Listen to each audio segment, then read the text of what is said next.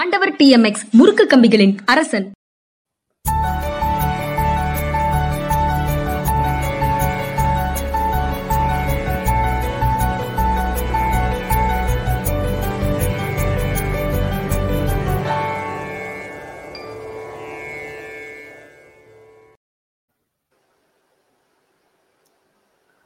வணக்கம் இது மனிதா மனிதா. வணக்கம். இதுடன் நான் ஐயன் கார்த்திகேயன் என்னோட ஜென்ராம் சார் ஜென்ராம் மீடியாவுக்காக இன்னைக்கு நிறைய செய்திகள் இருக்கு. கொட்டேஷன் பார்த்துடலாம் சார். செய்திகளுக்குள்ளேயே போயிடலாம். ஓகே. இன்னைக்கு நிறைய பரபரப்பான செய்திகள் இருக்கு. அவசியம் எல்லாமே முக்கியமானதாகவும் இருக்கு. எல்லாத்துக்கான டைம் ஸ்டாம்பை இந்த லைவ் செஷன் முடிஞ்சதுக்கு பிறகு போடுறோம். எந்த செய்தியை நீங்கள் விரும்புகிறீர்களோ அதை கிளிக் பண்ணி பார்க்குற மாதிரி அவசியம் முடிந்தவரை இதை பகிர்வதற்கும் முடிஞ்சா பகிருங்க. ஹேஷ்டாக் மனிதா மனிதான்ல இதை பற்றின கமெண்ட்ஸை நீங்கள் ஃபேஸ்புக் அல்லது ட்விட்டரில் ட்வீட் பண்ணுங்க. ஸோ முதல் செய்தி இந்த தலைப்புல இருந்தே தொடங்கிடலாம்னு நினைக்கிறேன். ஐஐடி சாதி பார்க்குதா அப்படின்ற கேள்வி. இது எல்லா நேரத்துலயும் இது என்னப்பா பிரமாதம்? இதுதான் தெரிஞ்சதானே நிறைய பேர் சூசைட் பண்ணும்போது லெட்டர் எழுதியிருந்தாங்க. பிற நேரங்கள்ல இதை பற்றி விவாதம் வந்துச்சு. ஐஐடி சாதி வாக்குதா அப்படின்றது வந்து தொடர்ந்து சொல்லப்படுறதானே அப்படின்னு சொல்லுவாங்க. பலரும் இந்த விஷயத்த டேக் பண்ணி கேட்பாங்க. ஐஐடியில ஜாதி இருக்குன்னு சொல்றாங்க அங்க வந்து இடஒதுக்கீடு சிக்கல் இருக்குன்னு சொல்றாங்க. அந்த இடஒதுக்கீடு சிக்கல் இருக்கான்னு கேட்பாங்க. அதை பற்றிய செய்தி இன்னைக்கு வந்து இந்துல வந்திருக்கு. எஸ்சி எஸ்டி ஓபிசி மூணு பேருக்கும் சேர்த்து வெறும் பனிரெண்டு சதவீதம் தான் இடஒதுக்கீடு கொடுத்துருக்காங்க. அங்கு வேலை செய்கிற டீச்சிங் ஸ்டாஃப்ஸ்ல கற்பிப்பவர்களே பன்னெண்டு பெர்சன்ட் தான் எஸ்சி எஸ்டி ஓபிசி இருக்காங்கன்றது எவ்வளவு பெரிய மோசமான ஒரு அணுகு அப்ப அங்க போய் சேருபவர்கள் யாராக இருக்கக்கூடும்? யார் சேர்ந்தா அவங்களுக்கு வந்து அன்பு கிடைக்கும்? போன்ற கேள்விலாம் வருது. நீங்க சேரும் போதே வந்து ஒரு ஃபில்ட்ரேஷனை ஏற்படுத்தியது யார்? எப்படி வந்து ஒரு குறிப்பிட்ட பிரிவினரே இல்லாமல் பார்த்துக் கொள்கிறார்கள்? இடஒதுக்கீடு உறுதி செய்திருக்கிறது. இடஒதுக்கீடு இருபத்தி ஏழு சதவீத ஓபிசி மட்டும்னு சொல்லுது. இருபத்தி ஏழு சதவீதம் ஓபிசிகள் இருந்திருக்கணும். ஆனா அங்க இருக்கிறது மொத்தமா சேர்த்து பன்னிரெண்டு சதவீதம். இதுக்கு கிளப்பரா வேற ஒரு வேலை செஞ்சாங்களான்ற கேள்வியும் வருது. நாற்பது சதவீத சீட்டுகள் வந்து ஃபுல் பண்ணாமே இருக்காங்க. ஃபுல் ஃபில் அதை முழுமையாக அதை நிரப்பவே இல்லை. அப்ப இது என்ன விதமான ட்ரிக் அப்படின்ற கேள்வி வருது. ஹிந்துல அதை பற்றிய செய்தி இன்னைக்கு வந்திருக்கு. பெரிய விவாதம் ஆகல. எல்லா ஐஐடிகளை பற்றியும் ஒரு விஷயத்தை எடுத்துட்டு வந்து இவ்வளவு வேக்கன்சிஸ் இருக்குன்னு ஆரம்பிச்சு இந்த மாதிரியான ஒரு பூவர் ரெப்ரசன்டேஷன் இருக்கு ரிசர்வ்டு குரூப்புக்குன்றதையும் குறிப்பிட்டிருக்காங்க சார் அதான் இந்தியாவில் இருக்கக்கூடிய எல்லா ஐஐடியும் சேர்த்து ஆறாயிரத்தி ஐநூறு பேர் ஆசிரியர்களாக இருக்கிறாங்க. நாலாயிரத்தி முன்னூத்தி எழுபது பேர் வந்து காலி இடங்கள் நானும் எல்லாம் நாலாயிரத்தி முன்னூத்தி எழுபது காலி இடங்கள் இருக்குது அப்படின்னு சொல்லுது. இந்த ஆறாயிரத்தி ஐநூறு பேர்ல அறுபது சதவீதம் இடஒதுக்கீட்டில் இருக்கிறவங்க இருக்கணும். நான் அந்த இடபிள்யூஎஸ் பத்தையும் சேர்த்து சொல்றேன். அறுபது சதவீதம் இருபது இடஒதுக்கீட்டின்படி வந்தவர்களாக இருக்கணும். திருத்த வேண்டியது இருக்கு சார். பனிரெண்டு சதவீதத்துல இடபிள்யூஎஸ் சேர்த்து. சேர்த்து அதான். அறுபது சதவீதம் இடஒதுக்கீட்டுல வந்தவர்கள் இருக்கணும். ஆனா பன்னெண்டு சதவீதம் தான் இருக்குது அப்படின்னு சொல்றாங்க. இதுல நீங்க சொல்ற ஆங்கிள் எல்லாமே வந்து கவனத்தில் கொள்ள வேண்டியது அப்படிங்கிறதுல சந்தேகமே இல்லை. அதை வந்து ரீசெண்டா ஐஐடி மெட்ராஸினுடைய டைரக்டர் வந்து முதலமைச்சரை சந்திக்கும் போது முதலமைச்சர் கூட கேட்டதாக ஒரு செய்தி நம்ம பேசியிருக்கிறோம் நம்ம பேசியிருக்கிறோம். அது தவிர கூடுதலாக பார்க்க வேண்டியது இது அப்ரூவ்டு இடங்கள்ல நாற்பது சதவீத இடங்களை சட்டத்தின் ஓட்டைகளில் புகுந்து இடஒதுக்கீட்டு படி பண்ணாம இருக்கணும் அப்படிங்கிறதுக்காக நியமிக்காமல் இருக்கணும் அப்படிங்கிறதுக்காக பண்ணாங்களாங்கிறது ஒரு கேள்வி. இன்னொன்னு வந்து இந்த ஏற்படுகின்ற காலி இடங்கள் எல்லாவற்றையும் நிரப்புவதற்கான ஆணை அரசிடம் இருந்து வருதா வரலையா? அந்த ரெக்ரூட்மெண்ட்டுக்கான அங்கீகாரம் கிடைக்குதா கிடைக்கலையாங்கிற கேள்வியையும் சேர்த்தே தான் நம்ம முன்வைக்கணும் அப்படின்னு நினைக்கிறேன். ஏன்னா பல்வேறு இடங்கள்ல பணியிடங்களை நிரப்புவதற்கு காலி இடங்கள்ல பணியிடங்கள்ல ஏற்படக்கூடிய காலி இடங்களை நிரப்புவதற்கு அரசு அனுமதி கொடுக்காமல் இருக்கிறது அப்படிங்கிறத பல்வேறு இடங்கள்ல பாக்குறோம். அது இங்கேயும் பொருந்துதா பொருந்தவில்லையா அப்படிங்கிறது தெரிந்து கொள்ள இல்ல எல்லா இடத்துலயும் ரிசர்வேஷன் போதும். ஏற்கனவே தான் வந்துட்டாங்கல்ல. ஏற்கனவே தான் வந்துட்டாங்கல்ல. ஒரு இடம் கொடுத்துட்டீங்கல்ல முடிஞ்சிருச்சுன்னு சொல்றாங்க. ஒருவர் வரல. எதுவுமே வரல. எல்லா இடத்துலயும் நிலுவையில இருக்கு. பதவி உயர்வுல நிலுவையில இருக்கு. ரெக்ரூட்மெண்ட்ல நிலுவையில இருக்கு. எங்கேயுமே வந்து நேரடியாக வரல. தகுதியும் திறமையும் அப்படின்னு சொல்லி சொல்லி வந்து பல்வேறு நில்- அஹ், காலியிடங்களை நிரப்பாமல் கூட பல இடங்கள்ல இருக்கிறாங்க. அங்கதான் சுற்றி வளைச்சு சட்டத்தை சட்டத்தை சுற்றி வளைச்சு செயல்படுத்தாமல் போகிறார்கள். அப்படிங்கிற எண்ணம் வந்து வருது. அந்த இடத்துலதான் அடுத்து- ஒரு விஷயத்த நீங்க கிளியர் பண்ணணும் அப்படின்னு நினைக்கிறேன். அந்த நீங்க என்ன அந்த ஐஐடி நிர்வாகம் ஐஐடி நிர்வாகங்கள் கிளியர் பண்ணணும். அப்ரூவ்டு இடங்கள் வேகன்சிஸ் அப்ரூவ்டு வேகன்சிஸ் அனைத்தையும் ஃபில்அப் பண்றதுக்கான ஆணை உங்ககிட்ட இருக்கா இல்லையா? அதிகாரம் உங்ககிட்ட இருக்கா இல்லையாங்கிறதையும் சேர்த்து சொல்லணும். ஐயன் கேட்கிற. கேள்விகளுக்கு பதில் சொல்லிட்டு அதோட சேர்த்து இதுக்கும் பதில் சொல்லணும்னு நினைக்கிறேன். அடுத்த செய்தி சென்னை உயர்நீதிமன்றம் சொல்லியிருக்கு. நாம் மதச்சார்பற்ற நாடு மத ரீதியாக பிரிக்க முயற்சி நடக்கிறது. பிற மதத்தினர் நுழைய தடை கேட்ட வழக்கு கோவில்ல நுழையறது தடை கேட்டிருக்காரு ஒருத்தர். கோவில்ல பிற மதத்தினர் வரக்கூடாது கோவில்ல ட்ரெஸ் கோடு ப்ராப்பரா இருக்கணும் அப்படின்னு ரெண்டு பொதுநல வழக்கு போட்டிருக்காரு. அவர் வந்து வழக்கமாக வழக்கு போடக்கூடியவர் கோவில் சம்பந்தமா வழக்கு போட்டுக்கிட்டே இருக்காரு. அவர்தான். இந்த ஜாகிர் ஹுசேன்ங்கிற அந்த அந்த இசை வல்லுனர் வந்து போகும்போது அவரை தடுத்து சண்டை சரி. இந்த வழக்குல கோர்ட் சொல்லுது மதச்சார்பற்ற நாடு இங்க பிரிப்பதற்கான பெருமுயற்சி நடக்குது அப்படின்னு சொல்லி கோர்ட் வந்து அடிக்குது. சென்னை கோர்ட் வந்து ரொம்ப தெளிவாக அந்த விஷயத்தை அணுகிறது வந்து ரொம்ப பாராட்டத்தக்கக்கூடிய விஷயமாக இருக்கிறது. கோவில்கள்ல வந்து நீங்க இப்படி பண்ணிக்கிட்டே இருக்காதீங்க இவங்க வரக்கூடாது. அடிக்கோடிட்டு சொல்வதனுடைய பொருள் என்ன சென்னை சென்னை கோர்ட் அப்படி சொல்லுது. வேற கை கோர்ட்டுகள் வேற கருத்தோட இருக்கு.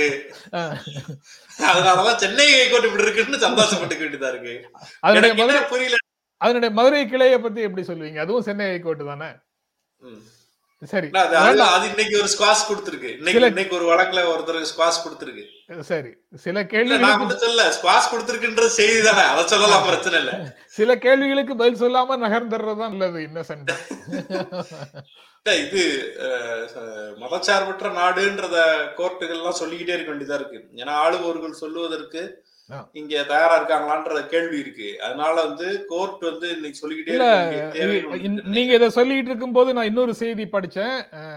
இப்ப இல்ல. நான் காலையில படிச்சதனுடைய தொடர்ச்சியாக அதை சொல்றேன். அது நினைவுக்கு வருது. நீங்க இதை சொல்லும் போது மதச்சார்பற்ற நாடுங்கிறத கோர்ட் சொல்லிக்கிட்டே இருக்க வேண்டியது இருக்குன்னு சொன்னீங்களே. கர்நாடகால அமைச்சர் ஈஸ்வரப்பா அப்படின்னு ஒரு அமைச்சர் இருக்காரு ஈஸ்வரப்பான்னு ஒரு அமைச்சர் இருக்காரு. அவர் சொல்றாரு செங்கோட்டையில மூவர்ண கொடிக்கு பதிலாக காவி கொடி பறக்கும் பறக்கும் காலம் வெகு தொலைவில் இல்லை. வெகு தொலைவில் அது பறக்கும். அப்படின்னு சொல்றாரு. நேத்தே நீங்க what does it mean what does it mean நேத்தே நீங்க சொன்னீங்க அவர் கேட்டுருச்சு. அதுக்கு காவி கொடியை வந்து தேசிய கொடியாக்குன்னு அவங்க சொல்ல மாட்டாங்களான்னு கேட்டீங்க சொல்லிட்டாங்க. என்ன? இது வந்து இப்ப தேசிய கொடிக்கு அவமானம் இல்லையா? தேசப்பற்றோடவும் நாட்டு. தேசபக்தியோடவும் நாட்டுப்பற்றோடவும் இருக்க வேண்டும் அனைவரும். உங்களுடைய தேசபக்தியையும் நாட்டுப்பற்றையும் வெளிப்படுத்துங்கள் அப்படின்னு எல்லாம் பிரதமர் பேசிட்டே இருக்கிறாரு நாடாளுமன்றத்திலையும் வெளியிலையும். அவர்கள் கட்சிகளை சார்ந்த அமைச்சர்கள் எப்படி பேசுறாங்கங்கிறது அவருக்கு தெரியுமா தெரியாதா. சரி நீங்க சொல்ல வந்தது அதே விவகாரம் அதே விவகாரத்துல வந்து கோர்ட் சொல்லுது மத அடையாளங்களை பத்தின வந்து அணிய இடைக்கால அனுமதி எல்லாம் தர முடியாது. பொறுத்துருங்க தீர்ப்பு வர்ற வரை காத்துருங்க மண்டே விசாரிக்கிறோம் அப்படின்னு. சொல்றாங்க. அது வரைக்கும் அதை நீங்க நிறுத்தி வைக்கலாமான்னு கேக்குறாரு. அதெல்லாம் அப்படிதான் நீங்க வந்து அதற்காக காத்திருக்கத்தான் வேணும். தீர்ப்பு வரும் வரை வந்து கல்லூரிகளை பள்ளிகளை திறக்கலாம். ஆனால் மத அடையாளங்களை அணிந்து வருவதற்கு. அனுமதி இல்லை. அதை பற்றி இடைக்கால தீர்ப்பு எதுவும் தர முடியாது அப்படின்னு கர்நாடகா ஹைகோர்ட்டு சீஃப் ஜஸ்டிஸ் சொல்றாரு. இது மாதிரி இப்ப நீங்க சொன்ன விவகாரத்துடைய இது. அவர் தேசிய கொடிய காவி கொடியாக மாத்துவோம் நீங்க இப்படித்தான் ராமர் கோயில் கட்ட முடியாது நீங்க கட்டிட்டோம் அது மாதிரி இன்னைக்கு நாங்க வந்து இந்த தேசிய கொடி வந்து சரிப்பட்டு வராது போல. அதனால நாங்க வந்து காவி கொடியை கட்டி விட்டுருவோம்னு அவரும் சொல்றாரு. ஹைகோர்ட் வந்து அதற்கான அனுமதி இன்னும் திங்கட்கிழமை வரைக்கும் இந்த விசாரணை எடுத்துக்கிறோம் அன்னைக்கு பார்க்கலாம் அப்படின்னு சொல்றாரு. அதாவது நீதிமன்ற நீதிமன்றத்துல இது போன்ற தீர்ப்புகள் வருவது வந்து புரிந்து கொள்ள முடியுது. புரிந்து கொள்ள முடியுதுன்னா நாங்க முடிவு சொல்ற வரைக்கும் ஸ்டேட்டஸ்கோ நிலவட்டும். கடந்த காலத்துல என்ன நிலைமை இருந்ததோ அது நிலவட்டும். புதிதாக கொண்டு வந்த மாற்றங்கள் எதையும் நடைமுறைப்படுத்தாதீங்க. நாங்க இதுக்கு முடிவு சொல்ற வரைக்கும் அப்படியே இருக்கட்டும்னு சொல்லுவாங்க. ஆனா இதுல. ஸ்டேட்டஸ்கோங்கிறது என்ன? இந்த பிப்ரவரி ஐந்தாம் தேதி ஹிஜாபுக்கு அனுமதி கிடையாதுன்னு அரசாணை போட்டதுக்கு அதுதான் ஸ்டேட்டஸ்கோவா. அந்த அந்த ஆணைக்கு உயிர் கொடுத்து ஒரு ஸ்டேட்டஸ்கோ போட்டுட்டு இடைக்கால தீர்ப்பு தர மாட்டோம் இடைக்கால அனுமதி கொடுக்க மாட்டோம்.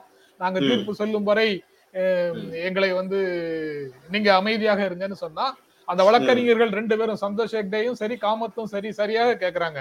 எங்களுடைய அடிப்படை உரிமையை சஸ்பெண்ட் பண்ணி வைக்கிறீங்களா? இடைநிறுத்தம் பண்ணி. வைக்கிறீங்களா? நீங்க தீர்ப்பு. சொல்ற வரைக்கும் எங்களுடைய அடிப்படை உரிமைகளை நீங்க ரத்து செய்து வைக்கிறீங்க இடைநீக்கம் செய்து வைக்கிறீங்க இடை இடைநிறுத்தம் பண்ணி வைக்கிறீங்க. அது எப்படி சரியாக இருக்க முடியும்? எங்களை அனுமதி அனு போட்டுட்டு வரலாம்னு சொல்லிட்டு அதுக்கப்புறம் நீங்க தீர்ப்பை சொன்னீங்கன்னா அதுல ஒரு அர்த்தம் இருக்குது. அப்படின்னு அவங்க கேக்குறாங்க. அந்த வழக்கறிஞர்கள் கேக்குறாங்க. ஆனா இவர் நீதிபதி நீதிபதி அமர்வு மூவர் கொண்ட அமர்வு தலைமை நீதிபதியோட சேர்ந்த மூவர் அமர்வு இப்படி சொல்லி இருக்குது இது ஏற்கனவே வந்து இந்த எசென்சியல் பிராக்டிஸ் ஆக்டா எசென்சியல் பிராக்டிஸா ரிலீஜன் இஸ்லாமியனுடைய அவசியமான செயல்பாடா இது தலையங்கி அப்படின்னு ஒரு கேள்விக்கு கேரள உயர்நீதிமன்றம் ஏற்கனவே ஒரு தீர்ப்பு கொடுத்திருக்குது. தலையங்கி அணிவது அவர்களுடைய அவசியமான செயல்பாடுதான் அப்படின்னு. ஆனா இவங்க வந்து இவங்க வந்து அதுக்கு இடையில இப்படி சொல்லிட்டு போறாங்க. அதாவது தமிழ்நாட்டுல இதை விட பரபரப்பான ஒரு மேட்டர் ஆயிடுச்சு. தமிழ்நாடு பாஜக அலுவலகத்தில் பெட்ரோல் குண்டு வீச்சு ஒருவர் கைது கைதான உடனே என்ஐஏ விசாரணைன்னு சொல்லி அண்ணாமலை கேட்டாரு சிபிஐ விசாரணை கோரி இருந்தாருன்னா மதுரை ஹைகோர்ட்ல அவருக்கு அந்த ஆணை கிடைச்சிருக்கலாம். ஆனா அவர் என்ஐஏ விசாரிக்கணும் அப்படின்னு சொல்லிட்டாரு.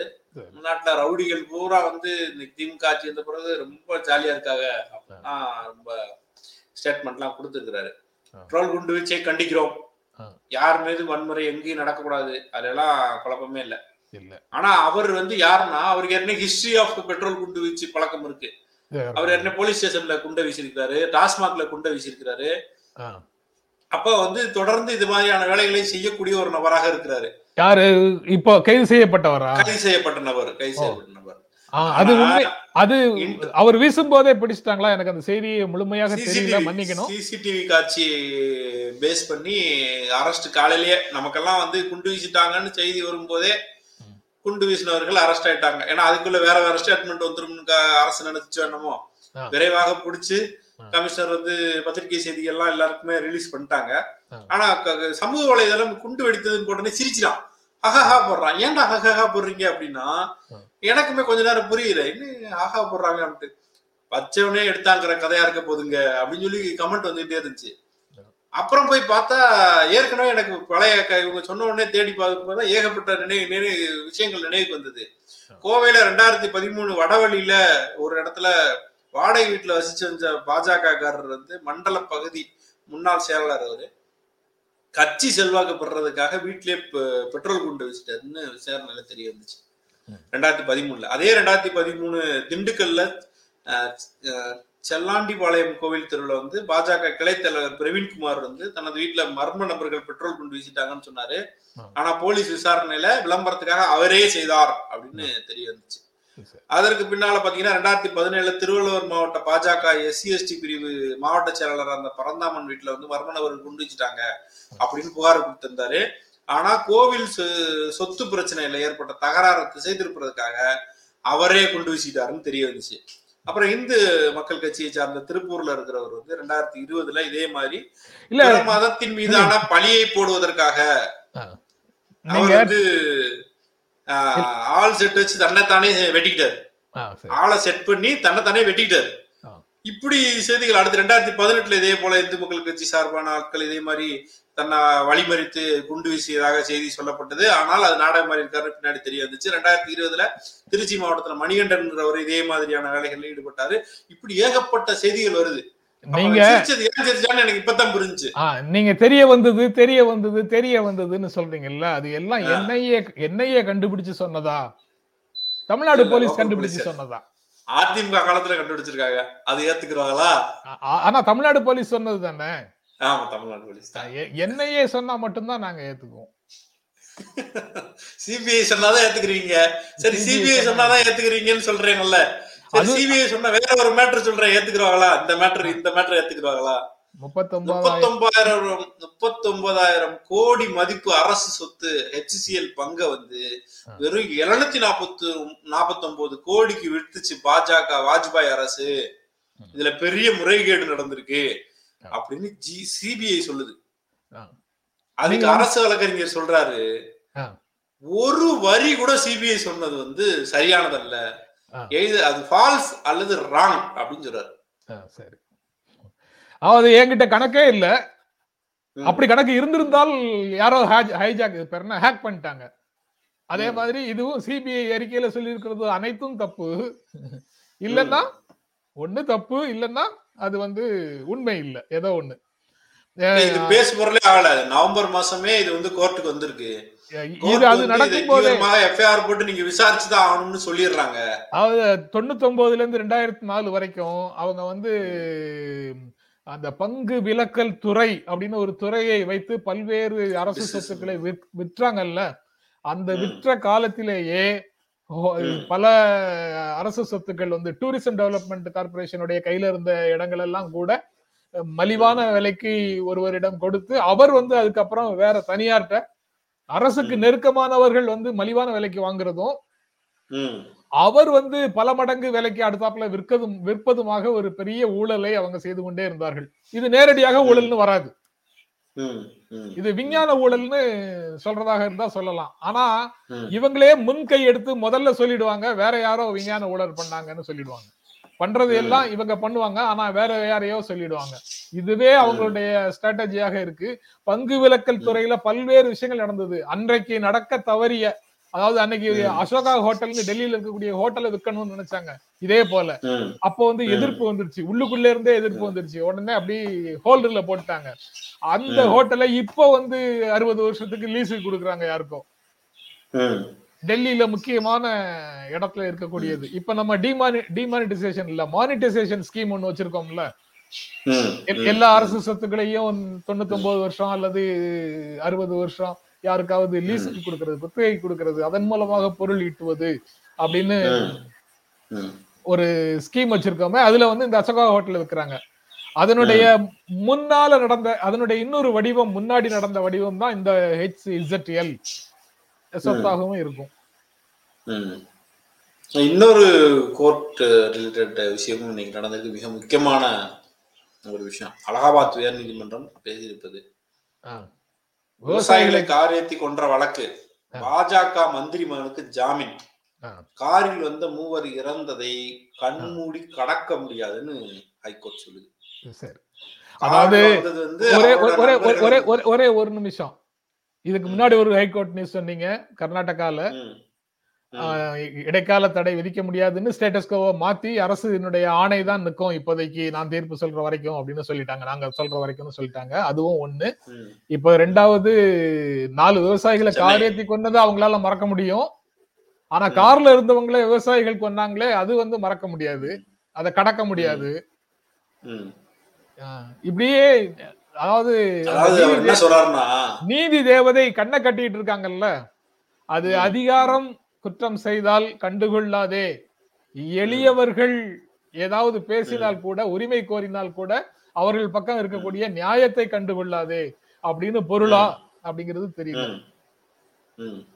அதாவது கோர்ட் சொல்லுது அந்த டிரைவர் வந்து உயிரை காப்பாற்றிக் கொள்வதற்காக வேகமாக வாகனத்தை ஓட்டி. அதனால அவர்கள் இறந்திருக்கிறதுக்கான பாசிபிலிட்டி இருக்கா இல்லையா அப்படின்னு கேக்குது. ஓ முதல்ல இந்த தாக்குதல் நடந்தது அதுல இருந்து தப்பிக்கிறதுக்கு அவர் ஓட்டி அந்த நாலு பேரை கொண்டுட்டாரு அப்படின்னு அர்த்தம். சரி. அதுக்கு ஒரு பாசிபிலிட்டி இருக்கா இல்லையா அப்படின்னு கேக்குறாரு. ஒண்ணு. தமிழ் படங்கள்லாம் நல்லா ஓடுதா ஓடலையா? திரைக்கதைகள் புதிய புதிய திரைக்கதைகளை வந்து நீங்க நீதிமன்றங்கள்லயே தேடலாமா. அது வந்து இன்னொன்னு சொல்றாங்க. யாரும் துப்பாக்கி சூடால் இறக்கவில்லையே. துப்பாக்கியால இன்ஜுரி ஆகலையே. ஆனா துப்பாக்கி குண்டுகள் வந்து மந்திரி மகனோட துப்பாக்கி குண்டு அவரோட நண்பர்களுடைய துப்பாக்கி குண்டுன்னு கண்டுபிடிச்சிருக்காங்க.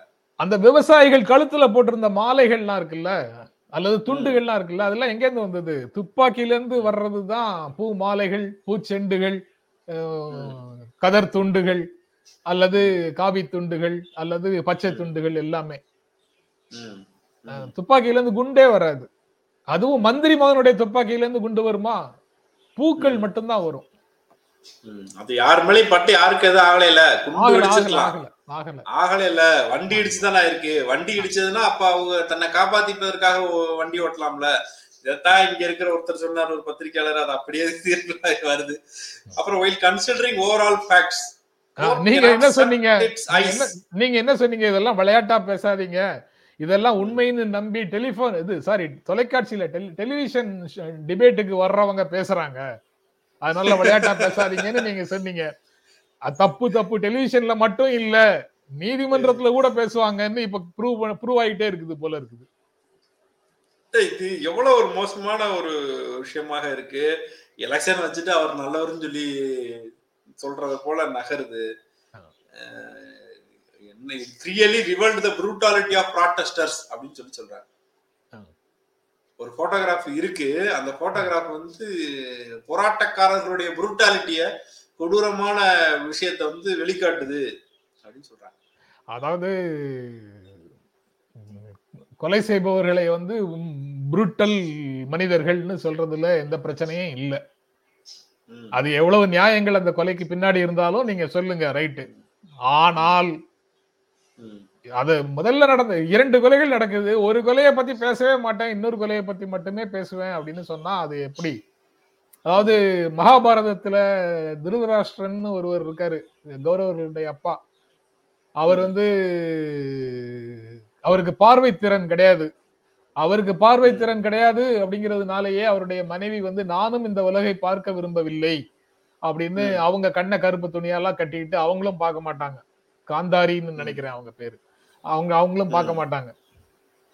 அதை போல சில அநியாயங்களை கண்ணை திறந்து பார்க்க மாட்டேன்னு முக்கியமான ஜனநாயக நிறுவனங்கள்ல முக்கியமான அரசமைப்பு நிறுவனங்கள்ல இருக்கக்கூடியவர்கள் இது போல கருப்பு காந்தாரியை போல கருப்பு துணியை தங்கள் கண்களிலே கட்டி கொண்டு விட்டார்களோ அப்படிங்கிற சந்தேகத்தை பல்வேறு செய்திகள் நமக்கு அன்றாடம் படிக்கும் போது கொடுத்துக்கிட்டே இருக்குது இன்னொரு செய்தி வந்து மிக முக்கியமான செய்தி. தொடர்ந்து இந்த வாரத்துல ஹைலைட் ஆச்சு. ஆனா அதோடைய அடுத்த ஒரு அழுத்தமான ஒரு இடத்துக்கு அது நகர்ந்திருக்குன்னு பார்க்கலாம். அது வந்து இந்தியா இழப்பீடு தரல தமிழக படகுகளை ஏலம் விடுவோம். அப்படின்னு சொல்லி இலங்கை டக்ளஸ் தேவானந்தா சொல்லியிருக்கிறாரு. கச்சத்தீவை கொடுத்ததுக்கு இழப்பீடு கொடுக்கணுமா வேண்டாமா இந்தியா? இல்ல இல்ல இது வந்து அங்க இருக்கிற கச்சத்தீவை அவர்களுக்கே கொடுத்ததுக்கு இந்தியா இழப்பீடு கொடுக்கணுமா வேண்டாமா? கொடுக்கத்தான் வேணும். அது வந்து. நான் சொன்னேன். ஆ. ஆஹ் இவ- நாங்க ஏற்கனவே சொல்லிட்டோம். நீங்க இழப்பீடு தரணும்னு. இந்தியா இழப்பீடு தரலாம் நாங்க வேற மாதிரி எய்ட் உதவிகள் போல அதை செய்வோம்னு சொல்லி சொன்னாங்க. அதை பற்றி எந்த பேச்சும் இல்லை. அதனால எங்களுக்கு வேற வழி இல்லை. நாங்க வந்து தமிழக கப்பல்கள் இது படகுகளை வந்து ஏலம் விடுவதை தவிர எங்களுக்கு வழி இல்லை. அவங்க வந்து மீன் பிடிக்கிறதுனால எங்களுக்கு பெரிய இழப்பீடாக இருக்கு. நார்த்ல இருக்கிற வந்து ரொம்ப பெரிய இழப்பீடாக இருக்கு. அந்த இழப்பை வந்து இவங்க தர்றதில்ல. அதனால நாங்க வந்து பண்றோம்னு சொல்றாங்க. இந்தியா வந்து ஒரு ஃப்ரெண்ட்லியான கண்ட்ரி நாங்க வந்து ஸ்ரீலங்காவுக்கு உதவ போறோம்னு பலமுறை இந்தியா பேசுது. இவ்வளோண்டு நாடு இந்தியாவில் இருக்கிற மீனவர்களை பிடிச்சு வச்சுட்டு அனுப்புவதற்கு ரொம்ப டிலே பண்றாங்க. ஐம்பத்தி ஐந்து நாள் அறுபது நாள் தொண்ணூறு நாள்னு கே உள்ள வச்சிடுறாங்க.